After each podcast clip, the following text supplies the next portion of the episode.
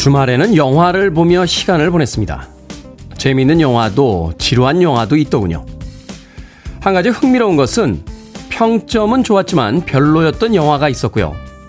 혹평을 받았지만 흥미진진한 영화도 있었다는 겁니다. 세상에 기준이라는 것이 있지만 호기심과 즐거움에는 각자의 취향이 더 강하게 작용하겠죠. 오늘 아침이 또다시 힘겨운 건 우리가 나의 취향이 아닌 다른 이들의 기준으로 살아가고 있다는 뜻은 아닐지 다시 한번 생각해 봅니다. 7월 25일 월요일 김태훈의 프리웨이 시작합니다. 라즈베리스의 Go All The Way 듣고 왔습니다. 빌보드 키드의 아침 선택 김태훈의 프리웨이 저는 클 태 자 쓰는 테디 김태훈입니다. 박경호님께서 오늘 아침이 힘겨운 건 어제 마신 술 때문인 것 같습니다. 지금 해장국 먹고 있어요. 라고 하셨습니다. 취향의 문제보다 술의 문제가 아침엔 더 크죠. 일요일 날 술 드시는 거 아닙니다. 자, 2877님 안녕하십니까? 주말 잘 보내셨습니까? 김태훈의 프리웨이 출첵합니다. 하셨고요. 신소희님, 출근 파트너 테디, 좋은 아침입니다. 최유진님, 안녕하세요. 테디, good morning입니다. 여기는 수원인데요. 아침부터 햇빛이 강하고 바람 한 점 없네요. 오늘 걷기 운동 땀 좀 낼 것 같습니다. 라고 하셨습니다. 그런가 하면 김경철님께서 이제 진짜 여름처럼 더워진다는데 테디 건강 조심하세요. 라고 하셨습니다. 주말까지 내리던 비가 조금은 소강 상태로 변하면서요. 이번 주부터 30도가 넘는 이제 본격적인 무더위가 찾아온다고 합니다. 지금까지 여름인 줄 알았는데 아직까지 여름이 시작되지 않았고 이제 이번 주부터 본격적인 여름이 시작되는 것 같습니다. 한여름의 무더위에 건강 상하지 않도록 조심하시길 바라겠습니다. 자, 청취자분들의 참여 기다립니다. 문자번호 샵 1061, 짧은 문자는 50원, 긴 문자는 100원, 콩으로는 무료입니다. 유튜브로도 참여하실 수 있습니다. 여러분은 지금 KBS 2라디오 김태훈의 프리웨이 함께하고 계십니다. KBS 2라디오 yeah, 김태훈의 프리웨이 Somebody told me that her name was Jill Do run, run,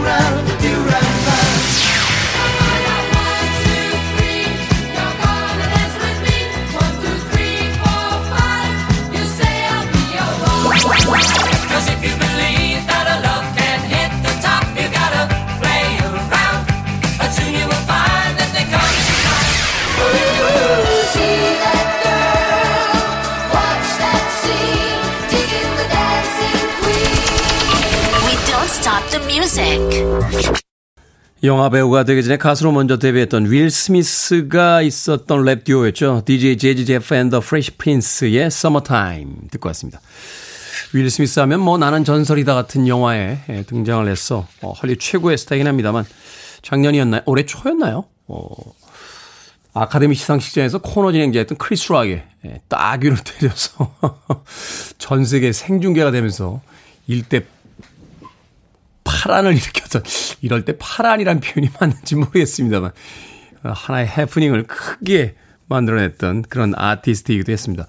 뭐 그 이후의 소식에는 뭐 아카데미 위원회에서 뭐 회원 자격을 박탈하겠다는 이야기가 있긴 있었습니다만 이어진 후속 예, 뉴스는 음, 아직 듣지 못했습니다. DJ JG 제프 앤더 프렌치 프렌치의 Summertime까지 듣고 왔습니다.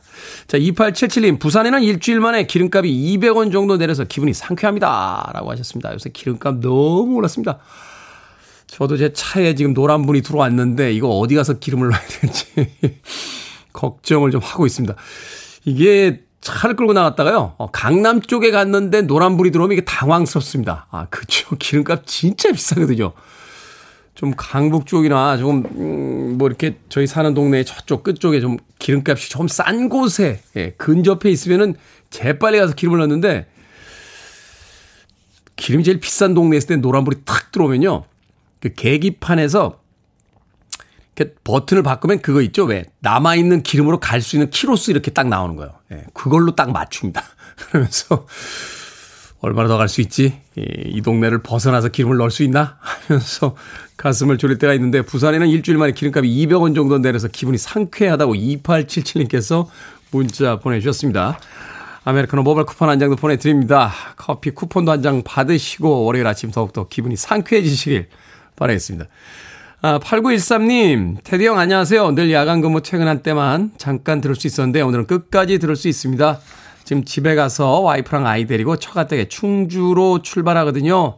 졸음운전하지 않게 신나는 음악 좀 틀어주세요. 라고 하셨습니다. 8913님, 야간 근무 하시고, 잠도 안 주무시고, 지금 처가댁으로 아, 와이프랑 아이들 데리고 가고 계신데, 졸음운전 조심하십시오. 중간중간 휴게소에 꼭 쉬시고요.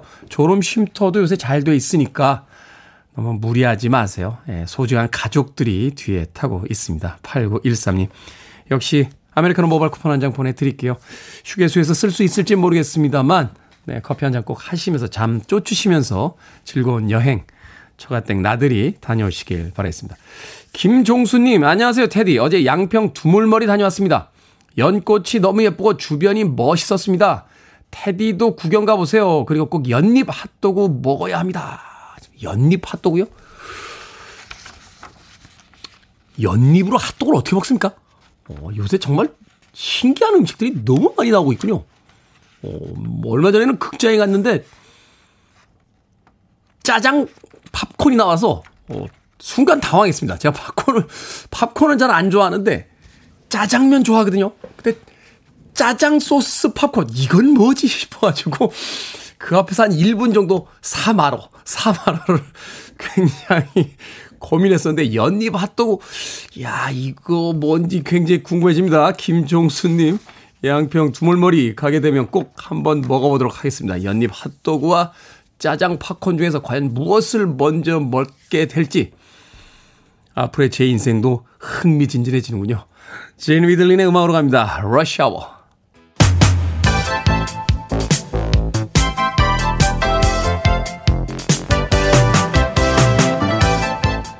이 시각 뉴스를 깔끔하게 정리해드립니다. 뉴스 브리핑 캔디 전혜연 시사평론가와 함께합니다. 안녕하세요. 안녕하세요. 캔디 전혜연입니다. 자 오늘부터 사흘간 국회에서 윤석열 정부 출범 이후에 첫 번째 대정부 질문을 진행합니다. 새 정부의 집권 초기이니만큼 또 전 정부의 여러 가지 어떤 사안들을 뒤집는 그런 어떤 정책들을 내놓은 만큼 또 치열한 공방이 지금 예상이 됩니다. 그렇습니다. 정권 교체가 된 이후에 첫 대정부 질문이니까요.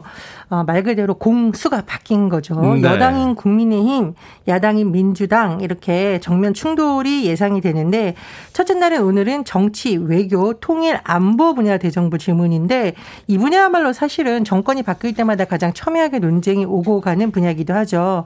국민의힘에서는 서해 공무원 피격 사건, 탈북 어민 북송 사건을 비롯해서 지난 정부 시절에 어, 대북 사건 관련 의혹을 집중 추구할 것으로 보이고요. 민주당에서는 대통령실의 사적 채용 논란 그리고 검찰 편중 인사 논란을 비롯해서 이른바 인사 문제에 대해서 집중 공세에 나설 것으로 전망이 됩니다.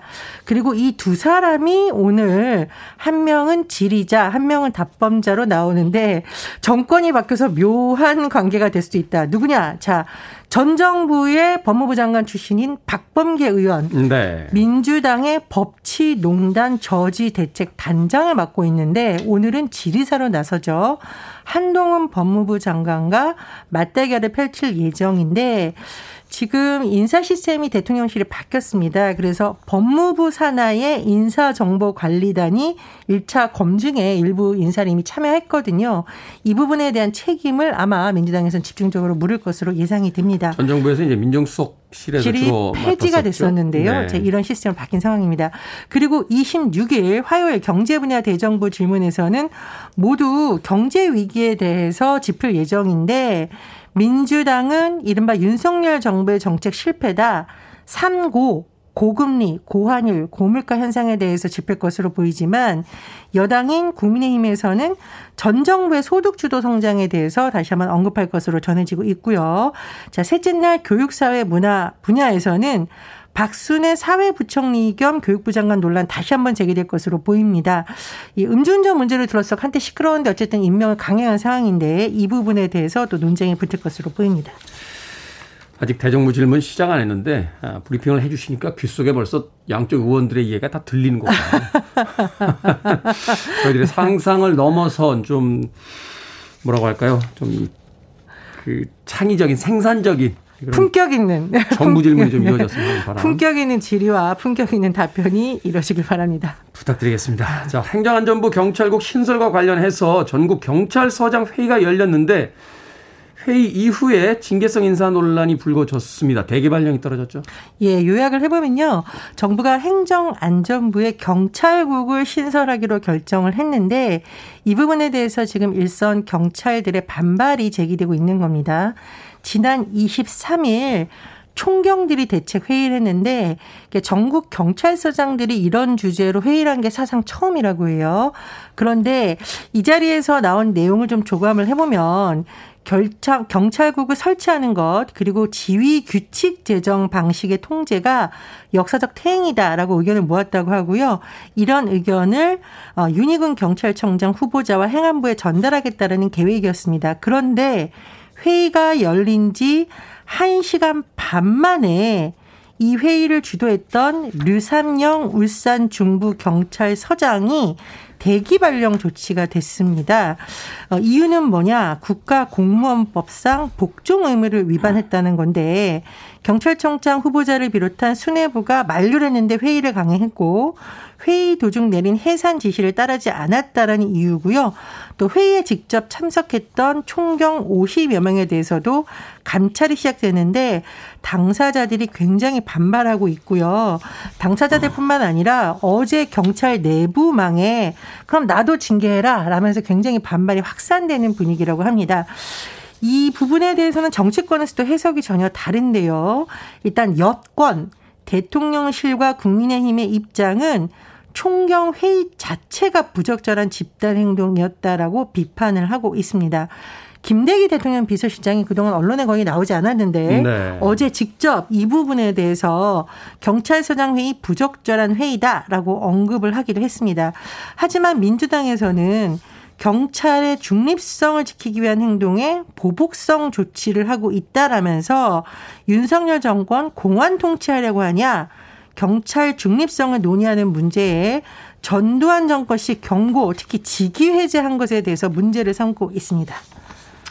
여기에 관련돼서 여러 가지 여론들이 있더군요. 검찰 수사권에 관련해서 검사장들 회의했을 때는 징계가 없었는데 경찰에만 징계가 있느냐? 검찰과 경찰을 나누는 거 아니냐 뭐 이런 이야기도 나오고 있는데요.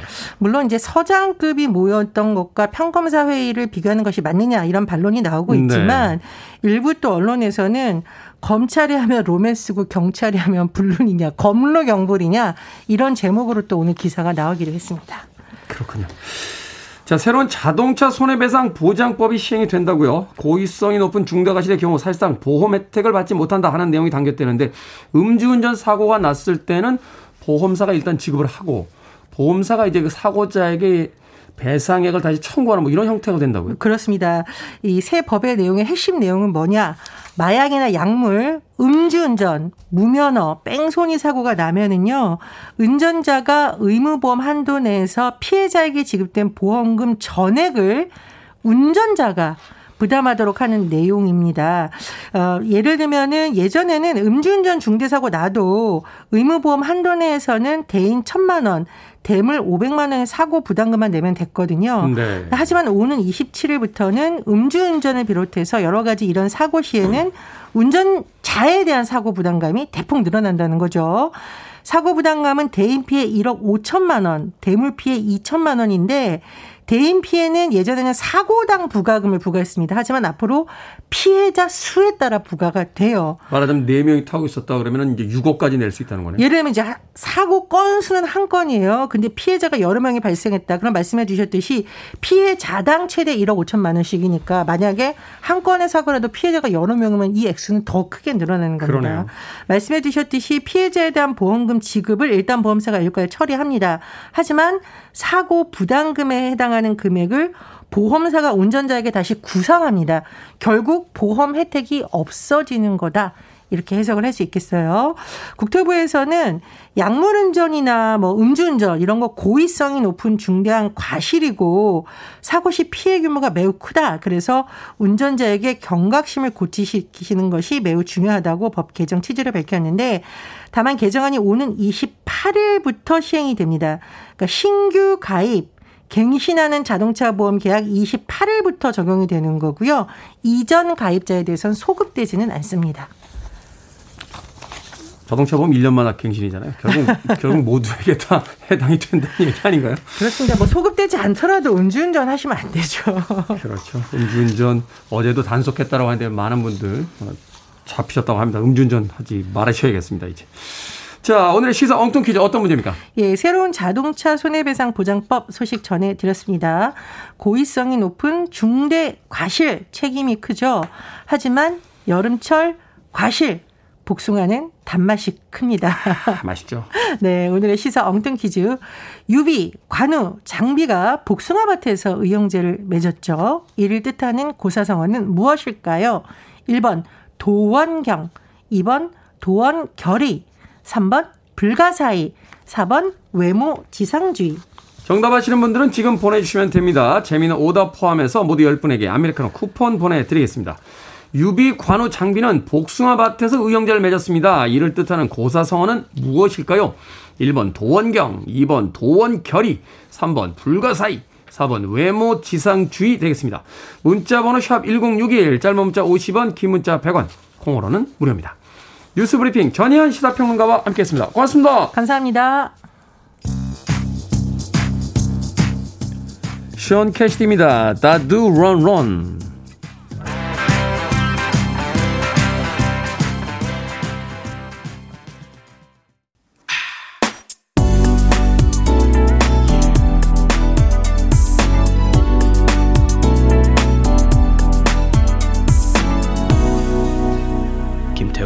Freeway. 노래 참 잘하죠. 불과 3분에서 4분 정도 되는 노래 사이에서 하나의 드라마를 만들어냅니다.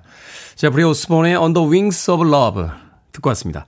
자, 오늘의 시사 엉뚱 퀴즈. 유비, 관우, 장비가 복숭아밭에서 의형제를 맺었다는 이야기에서 만들어진 사자성어. 이 사자성어는 무엇일까요? 정답은 2번 도원결이었습니다. 도원결이. 5361님, 도원결입니다. 우리 집에 복숭아 알러지가 있는 이가 있어서 잘 못 먹습니다. 하셨는데. 저 복숭아 진짜 좋아하거든요. 복숭아 엄청나게 많이 먹었습니다. 근데 재작년에 종합검진을 받았는데 알러지 검사를 했더니 복숭아 알러지가 있다는 거예요. 평생 복숭아를 먹어왔는데 이게 뭐지? 하는 생각이 들었습니다. 뭐 복숭아를 먹고 가렵다거나 어디가 붓는다거나 이런 증상을 한 번도 경험해 본 적이 없었는데, 근데 이 사람이요, 어, 누가 뭐라고 하면 그때부터 겁을 먹기 시작하는 게 건강검진에서 복숭아 알러지가 있다고 나와버리니까 그다음부터 복숭아를 못 먹겠는 거예요. 아니, 그 검사를 왜 해가지고 평생 동안 먹고, 먹고서 아무 일이 없었던 복숭아를 올해는 이미 종합검진을 받았으니까 내년에는 다시 한번 알러지 검사를 좀 받아봐야겠다는 생각이 듭니다. 복숭아 맛있잖아요. 여름 복숭아가 한입 탁 베어물면 그 과즙이 확 들어오면서 아우 5361님 8732님 가족결입니다. 여름철 물놀이 장소 정하는데 가족이 여러 명 되니 정하기가 힘듭니다. 우리 가족들도 결의 좀 했으면 좋겠습니다. 하셨는데 따로 가면 안 됩니까? 예? 아버지파 엄마파 이렇게 따로 나눠가지고 예?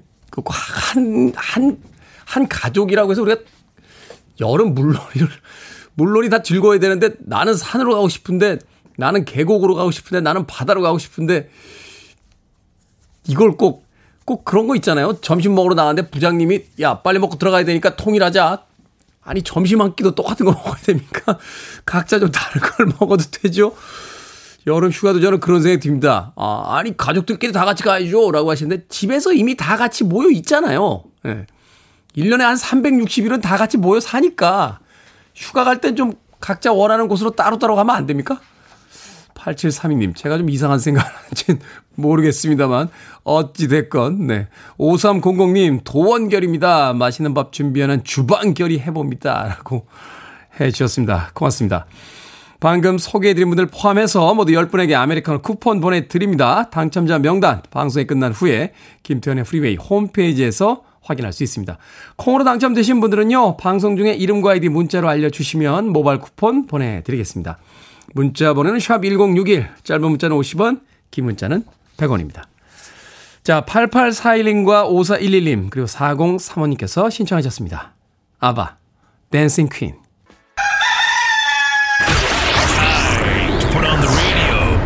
김태훈의 프리웨이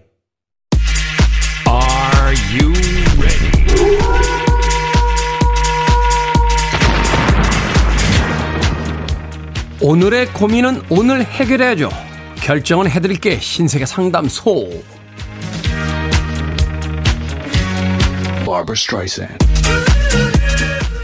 행복하게님 회사에서 보너스가 나왔습니다. 그리 많지 않은 돈이라 둘 중에 하나를 사려고요. 건조기를 살까요? 아니면 제습기를 살까요? 건조기 삽시다. 건조기는 사계절용, 제습기는 여름 한철용.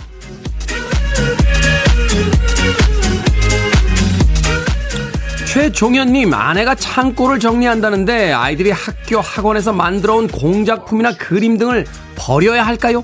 아니면 계속 창고에 보관할까요? 사진 한 장 찍어 두시고 다 버리세요. 추억은 기억 속에 있지 창고 안에 있지 않습니다.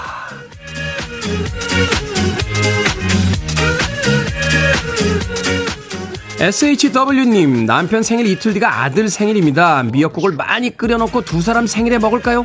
아니면 아들 생일에 새로 끓일까요? 너무 덥고 아침에 출근하느라 바쁩니다. 한 번에 많이 끓여서 두 사람 생일에 먹읍시다. 끓이다가 짜증나면 그건 축하가 아니죠. 만드는 사람이 힘들지 않아야 매년 축하해 줄 수 있는 겁니다.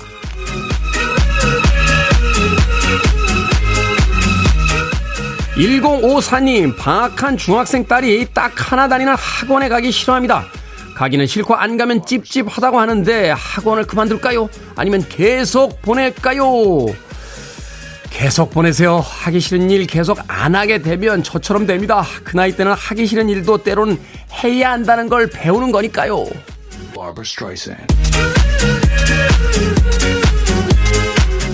방금 소개해드린 네 분에게 선물도 보내드립니다. 콩으로 뽑힌 분들 방송 중에 이름과 아이디 문자로 알려주세요. 고민 있으신 분들 언제든 저에게 보내주시면 해결해드립니다. 문자번호 샵1061 짧은 문자 50원 긴 문자 100원 콩으로는 무료입니다. 7346님 박남규님 손은신님께서 신청하셨습니다. FR 데이빗 up the phone to one of the best radio stations around. You're listening to 김태훈의 Freeway. 빌보드 키드의 아침 선택 KBS 2 라디오 김태훈의 Freeway 함께하고 계십니다. 자, 사이키델릭의 고전 락 음악이죠. I am Butterfly, 이너 가다다 비다. 1부 끝곡입니다. 잠시 후 2부에서 뵙겠습니다.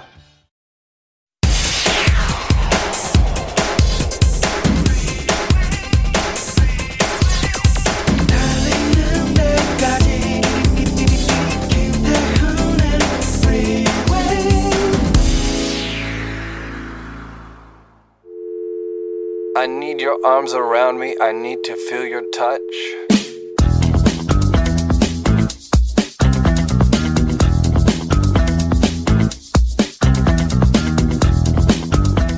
내게 세상에서 제일 비싸고 좋은 시계는 엄마였다.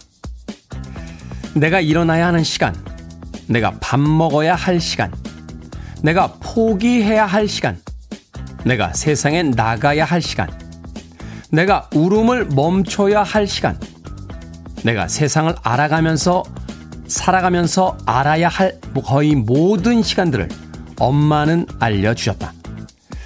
이제는 멈춰서 버렸지만 멈추기 전까지 그 귀함을 알지 못했던 내게 가장 귀하고 고결한 시계였다.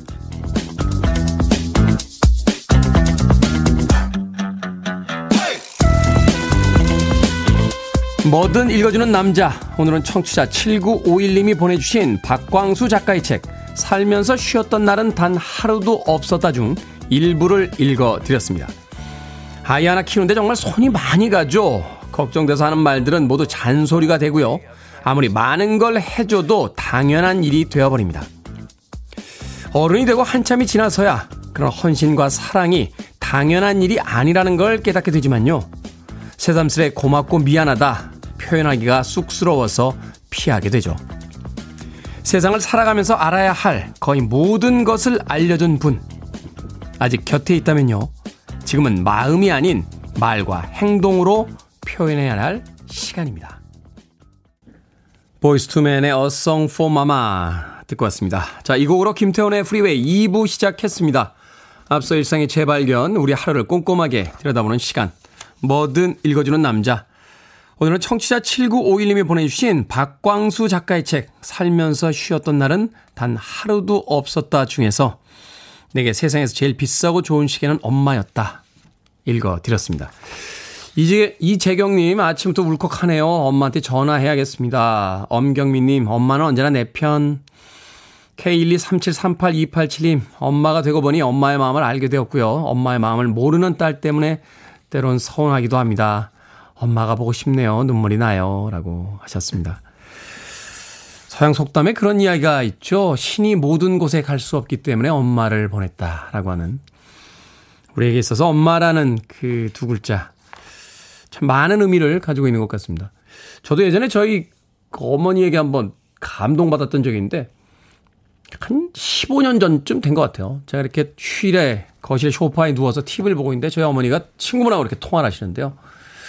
우리 아들이 어느 라디오에도 나오고 어느 TV에도 나오고 어디에도 글을 쓰고 하고 막 자랑을 하시는 거예요. 근데 아니 TV에 나오는 거야 보셨으니까 아실 수 있다고 합니다만 제가 어느 라디오에 출연을 하는지 어느 잡지에다 글을 쓰는지까지를 하나도 빠짐없이 다 알고 계셔서 야 정말 깜짝 놀랐던 적이 있어요. 근데 한 1분쯤 있다가 저희 어머니께서 그걸 어떻게 다 알겠어 통장에 찍히니까 알지라고 하셔서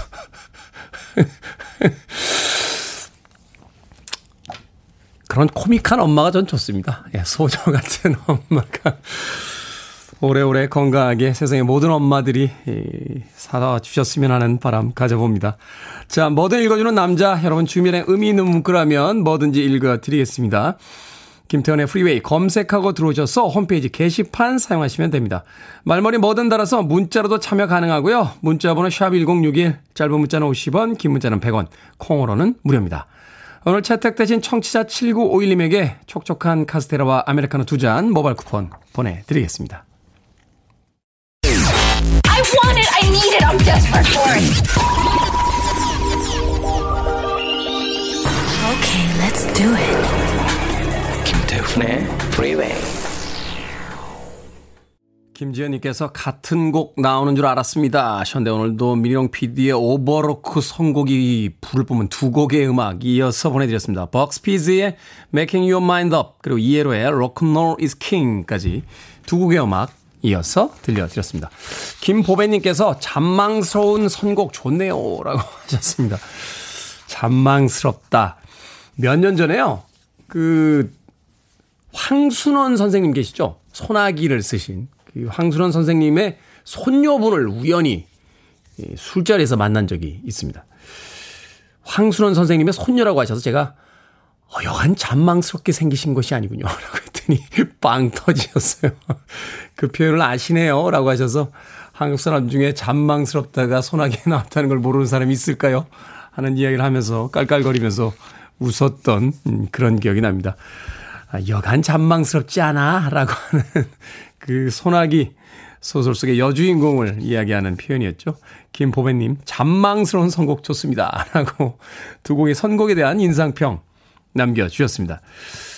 자, 5252님께서요, 한 장에, 두 장의 사진이군요. 두 장의 사진과 함께, 테디 장경인입니다. 김태훈의 프리웨이 기념품 받고 엄청 홍보했습니다. 회사 주유소 차주들께도요, 인증사진 올려봅니다. 라고 하셨으면서, 트럭에도 붙여주셨고요. 주유구 앞에도, 예, 셀프 주유소의 주유구 앞에도 저희가 보내드린, 어, 김태훈의 프리웨이 106.1 서울 지역에 이제 106.1이죠. 106.1이 인쇄되어 있는 스티커를 붙여 주셨습니다. 고맙습니다. 오이오이님께 제가 약속을 드렸었죠. 이렇게 기념품 선물에 대한 인증샷 보내주시면 피자 선물해 드린다고요. 어, 피자 한 판과 콜라 세트 보내드리겠습니다. 고맙습니다. 9122님께서도요. 지난 금요일 테디의 볼펜과 홍보 스티커가 도착해 직원들의 출근차에 붙이고 갖은 야유와 웃음을 주며 즐거운 하루를 보냈습니다. 그들의 야유를 잠재울 피자를 부탁드립니다. 라고 하셨는데, 그러시면서 직원들 차에 직접 본인께서 스티커를 붙여주셨어요. 심지어는 픽업 트럭에는 뒤에다가 세 장을 연달아 붙이셔가지고, 인증샷을 보내주셨습니다. 9122님 고맙습니다. 아, 피자 한 판과 콜라 세트 역시 보내드리겠습니다. 아, 야유와 아, 비난을 주면서 웃음을 준 그 직장 동료분들과 함께 맛있게 나누시길 바라겠습니다. 자, 저희들이 꽤 많은 분들에게 이 스티커와 볼펜 보내드렸거든요. 직원분들의 차에 부착해 주시고 또 본인들의 차에 부착해 주시면 인증샷 보내주시면 저희들이 피자 한 판 그리고 콜라 하나에 피자 세트 보내드리도록 하겠습니다. 앞으로도 좀 잘 부탁드립니다. 자, 1733님의 신청곡으로 합니다. Love. 트로이잔 Horse.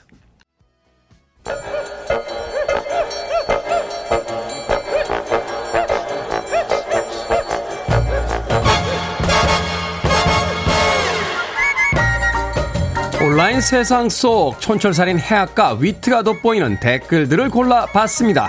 댓글로 본 세상.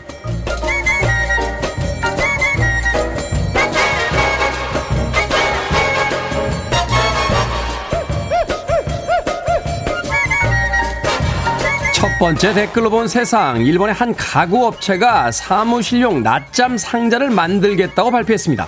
서서 자는 구조로요. 성인 한 명이 들어갈 수 있는 크기인데 안에는 머리와 엉덩이, 무릎을 기댈 수 있는 지지대를 갖췄습니다. 불편해 보이지만 인체공학적 설계로 편하게 잘 수 있다는데요. 여기에 달린 댓글 드립니다. 아침 낮잠님. 고딩 때 점심시간에 밥 안 먹고 의자 길게 붙여서 자고 나면요. 야자 직전까지도 쌩쌩하더라고요. 낮잠 자는 게 은근 도움이 된다니까요. 타카스님. 아무리 편하게 나와도 우리나라에서는 어차피 눈치 보여서 못 쓸걸요. 저런 걸 만들 생각을 하다니 신기하긴 하네요. 이제 회사에서 낮잠까지 재워준다. 피로 풀고 집에 가지 말고 계속 야근해라. 뭐 이런 뜻인가요? 그냥 퇴근이나 좀 일찍 시켜주세요. 집에 가서 잘게요.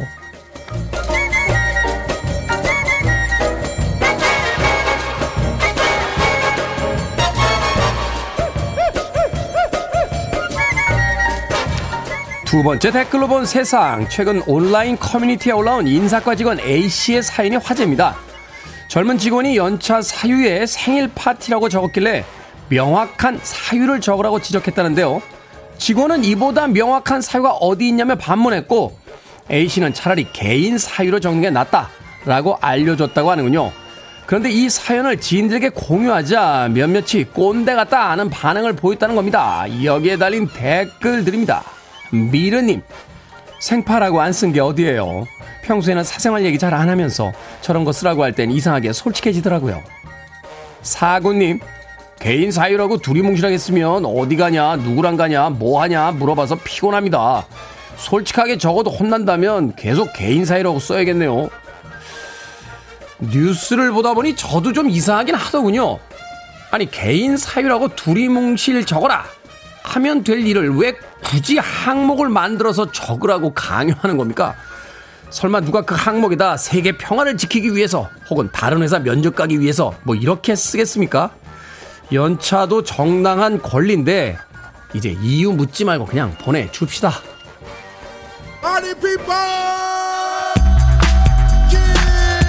택팀입니다. 원프, there it is.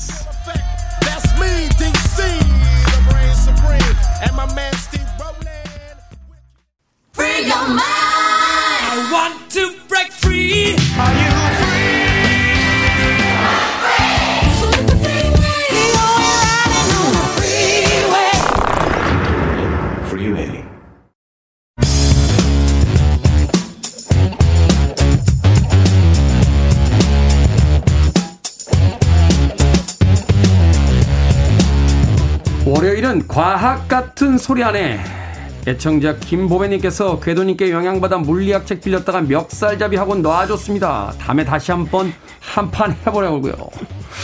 언젠간 물리학책을 이겨버리는 그날까지 과학 커뮤니케이터 궤도와 함께합니다. 안녕하세요. 안녕하세요, 궤도입니다.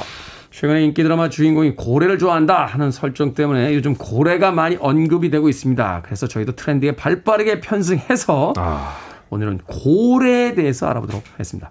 먼저 고래 어떤 동물입니까? 우리가 포유류다 하는 것까지는 알고 있는데. 그렇죠. 좀 익숙한 동물이긴 하죠. 네. 근데 일단은 그 포유관 고래목에 속하는 동물을 통칭하는 거고요. 고래라는 음, 네. 명칭이 그리고 크게 수염고래암목, 이빨고래암목 이렇게 둘로 나뉩니다.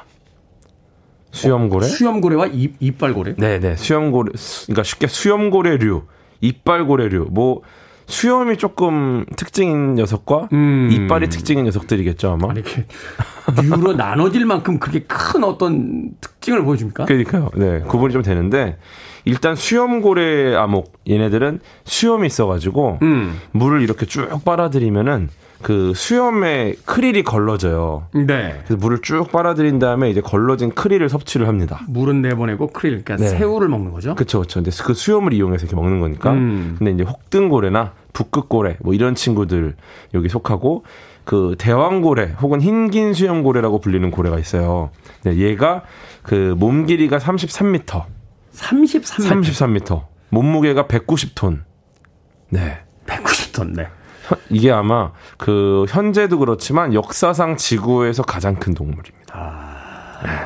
어떤 어떤 학자들은 고래는 소가 물로 들어가서 진화한 동물이다 뭐 이렇게 이야기하시는 아. 분도 있던데 네, 고래 고기를 먹으면 어. 소 소고기 맛이 난다고 막 어. 네, 뭐 그런 그런 분도 계시더군요. 네. 글쎄요. 근데 보, 통은 이제 물에서 밖으로 나오는 형태가 좀 많다 보니까 네, 네. 다시 들어가는 게 또 환경이 쉽지가 않거든요. 그러니까 술자리 농담처럼 하신 네. 이야기인지. 네. 어.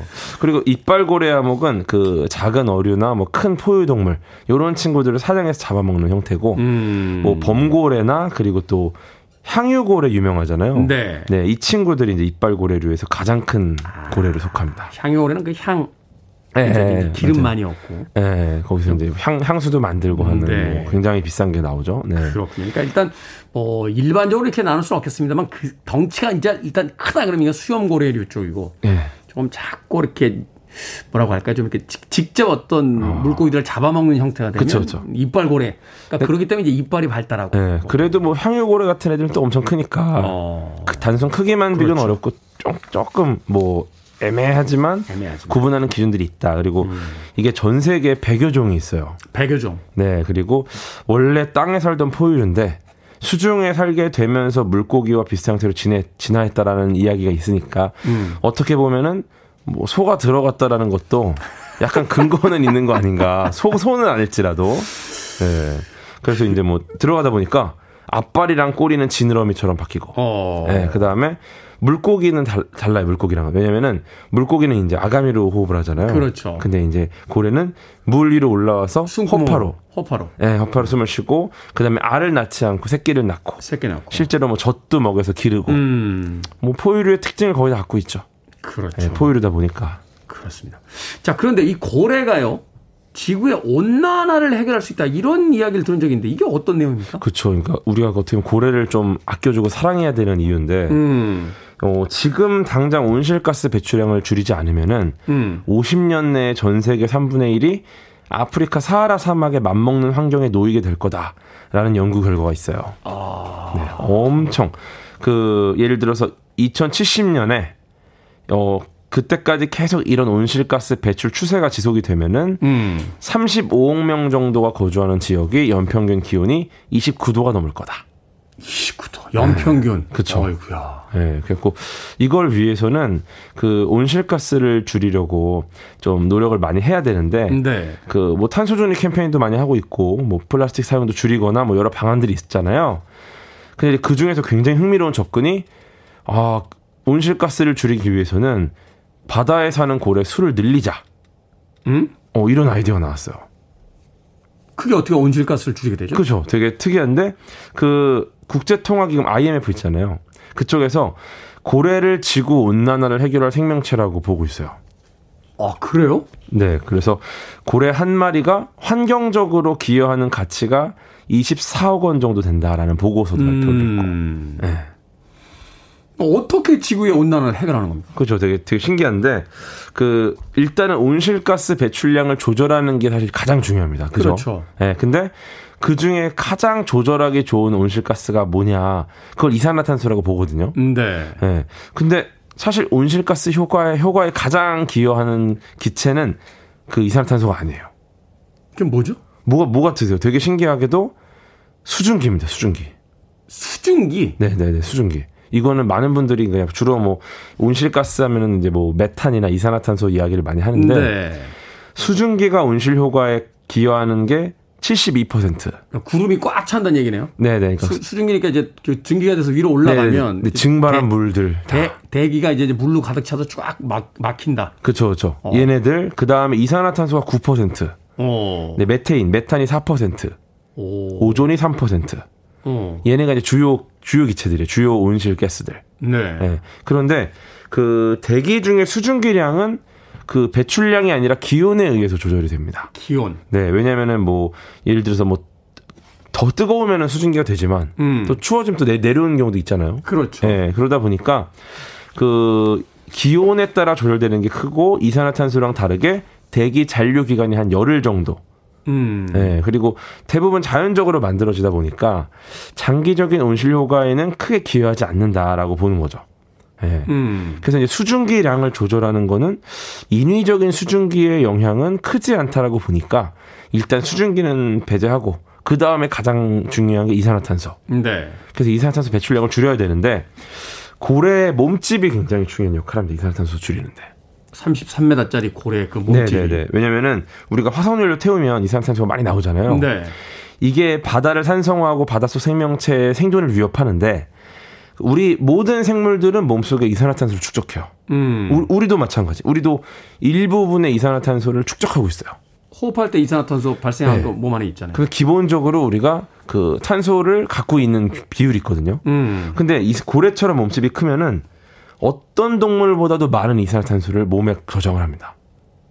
이산화탄소 저장소가 되는 거고. 저장을 해요, 자기들이. 그래갖고 어. 그 고래의 지방이나 단백질이 이 아주 아주 거대한 몸에 들어가 있잖아요. 얘네들이 이제 대기 중에 이산화탄소 흡수해서 연간 몇 톤씩 저장을 하고, 음. 그래서 나무 한 그루가 아무리 이산화탄소를 많이 흡수를 해도 연간 22kg 정도 흡수하거든요. 연간 22kg 나무 한 그루에. 근데 이제 대왕고래 같은 애들이 한 마리가 일생 동안 평균 33톤을 흡수합니다. 33톤. 네, 그래서 얘네들이 흡수한 상태로 자연사를 하면은 그대로 바람, 바다 밑으로 가라앉아서 몸속에 탄소를 가둔 수백 년 동안 가두고 있어요. 어. 네. 근데 사냥을 통해서 고래를 죽이면은 고래가 죽으면서 대량의 탄소가 빠져나오고. 어. 네, 그러다 보니까 이제 지난 100년간 폭염으로 인해서 배출된 이산화탄소를 1억 톤 정도로 보고 있고요. 네, 그래서 이야, 이제 신기하네요. 네. 그러니까 고래 한 마리 큰 게 나무 한 150그루 효과가 있다는 거잖아요. 그러니까요. 예. 네, 그래서 폭염 자체가 고래 개체수를 줄이는 것도 맞는데 이게 온실가스를 퍼뜨려서 지구 온난화 그 환경 자체에 악영향을 미칠 수 있다라고 보는 거죠. 전 세계에서 폭염 금지돼 있지 않습니까? 그, 그 일본에서만 네. 그 무슨 뭐 과학 목적이다 이러면서 어. 그냥 식용 폭염을 계속 한다고 해서 지금 전 세계에서 비난을 받고 있는데 지금 금지된 지 꽤 됐죠. 어. 네. 고래가 이산화탄소 그 이산화탄소를 다 먹은 상태에서 자연히 물 밑으로 가라앉을 때 그냥 끌어안고 가라앉는다. 그렇죠. 얘네들이 끌어안고 버티니까 그만큼 굉장히 좋아지고 또 그만큼 고래가 또 많이, 많이 나타나면은 나타나면 어느 정도 사이클이 되는 건데 아. 그걸 지금 인간이 깨버리니까 또 문제가 생길 수 있다라는 겁니다. 오늘 처음 알게 된 음. 사실이네요.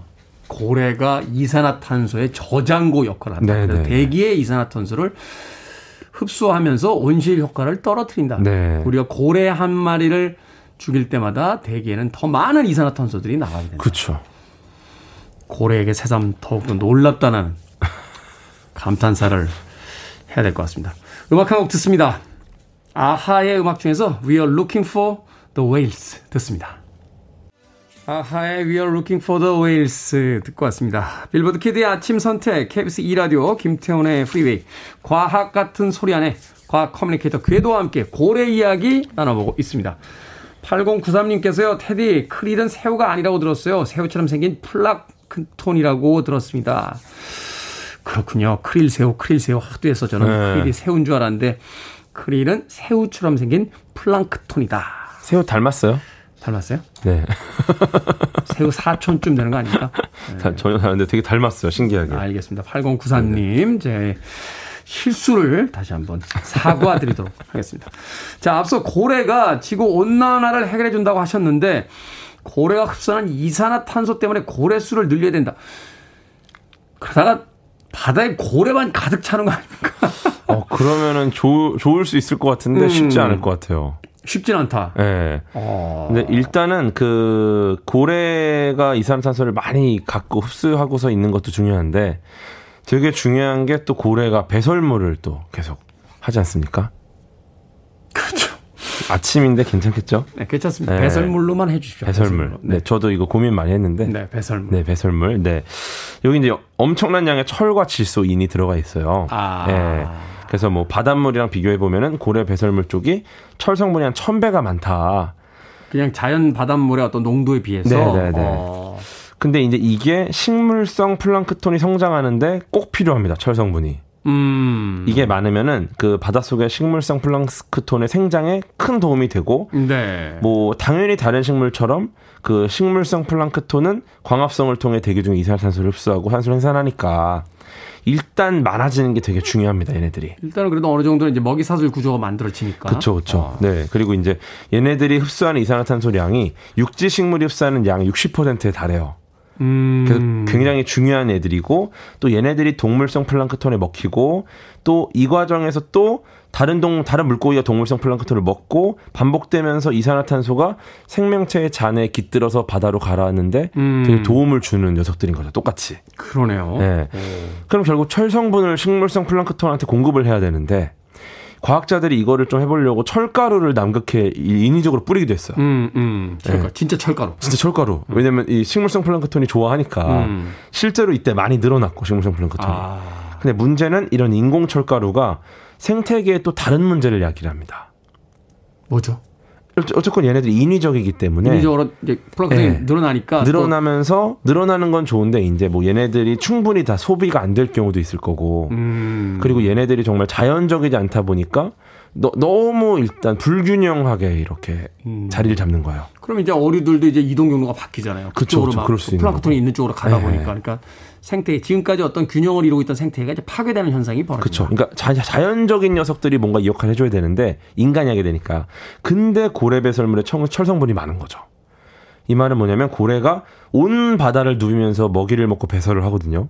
근데 얘네들이 자연스럽게 철 성분을 식물성 플랑크톤에 공급하는 최적의 생명체라는 겁니다. 고래가. 음. 그럼 결국은 인위적이지 않고 환경에 큰 문제 없이 철 성분을 늘리려면 고래를 늘리는 게 제일 베스트라는 겁니다. 아, 어느 한 지역에 머물지 않고 계속해서 움직이니까 그러면서 그렇죠. 전 세계에다가 전 세계 바다에다가 이제 철 성분들을 퍼뜨려 주니까 지역의 어떤 플랑크톤들이 다 골고루 골고루 그러니까 과하게 이렇게 네. 생장되는 게 아니라 골고루 이제 생장이 되면서 전체적인 바다가 이제 풍요로워지는 어떤 그렇죠. 효과를 만들어 준다. 네, 자연적으로. 아, 어떻습니까? 최근에 고래들 좀 늘어났습니까? 다행히 코로나19 때문에 세상이 좀 잠잠해지니까 네, 멸종위기 암컷 범고, 범고래 3마리가 임신 성공했다라는 소식도 있고요. 인간은 네. 바이러스가 맞는 것 같아요. 코로나 때문에 인간들이 네. 활동을 안 하니까 그러니까. 다른 건 다 정상으로 돌아가잖아요. 인간들만 괴롭고. 바이러스 치고 훌륭한 겁니다. 이렇게 바이러스들이 원래 다른 생명체들 별로 배려 안 해주거든요. 우리는 또 이런 고민하잖아. 고래를 늘리자. 약간 병 주고 약 주고잖아요. 네. 다 파괴해놓고서 인제 와가지고 뭐 약간 좀 뭐 하는 거니까. 네. 어쨌거나 이게 뭐 드론으로도 관찰을 해봤는데 네. 바다가 조용해지니까 이제 고래들이 수컷과 짝짓기 성공하고 그래서 이제 많이 늘어나고 스트레스 때문에 임신도 잘 안 됐거든요, 얘네들이. 네. 근데 이제 꽤 그 임신을 성공했다라는 거 되게 중요한 거고 또 이제 남방 참고래라는 애들이 있어요. 음. 얘네가 이제 지구상에서 두 번째로 큰 고래고 체중이 75톤이라서 이산화탄소를 정말 많이 흡수합니다. 근데 이제 워낙에 수영 속도도 빨라서 폭염도 잘 피했었는데 이제 폭염 기술이 점점 발달하면서 매년 만 마리씩 잡혔대요. 음, 엄청 많이 잡혔 네, 그래서 이제 총 한 72만 마리가 사라졌습니다. 지난 음. 지난 한 70년 동안. 엄청나게 많이 사라졌. 네, 근데 지금 우리가 노력을 하다 보니까 조금씩 개체수가 회복이 되고 있다. 음. 네, 굉장히 의미가 있는 거죠. 그래서 기후 위기를 해결할 수 있는 좀 새로운 해결사가 되지 않을까 이렇게 보고 있습니다. 고래들한테. 그렇군요. 지난 몇 년 동안 기후가 이렇게 급변하게 된 것도 인간의 어떤 그 산업 개발 뭐 이런 것들도 있겠습니다만 그 고래 개체 수가 줄어든 것도 일정한 영향이 있었다는 것을 또 오늘 새삼스럽게 또 알게 되네요. 맞습니다. 9543님께서 개체수 늘리는 것 자체가 인위적이잖아요. 라고 하셨는데 우리가 인위적으로 줄여놓은 개체수를 정상으로 돌리자 하는 아, 정확해요. 이야기, 이야기였습니다. 네, 정확합니다. 과학 같은 소리 안에 외모부터 생태까지 신비로운 고래 이야기. 지금까지 과학 커뮤니케이터 궤도 씨와 함께 이야기 나눠봤습니다. 고맙습니다. 감사합니다.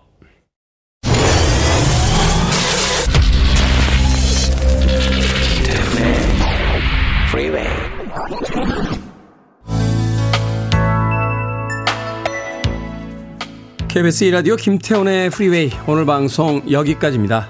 오늘 끝곡은 클라이맥스의 I'd Still Say Yes 준비했습니다. 편안한 하루 보내십시오. 한 주가 시작됐습니다. 전 내일 아침 7시에 돌아오겠습니다. 고맙습니다.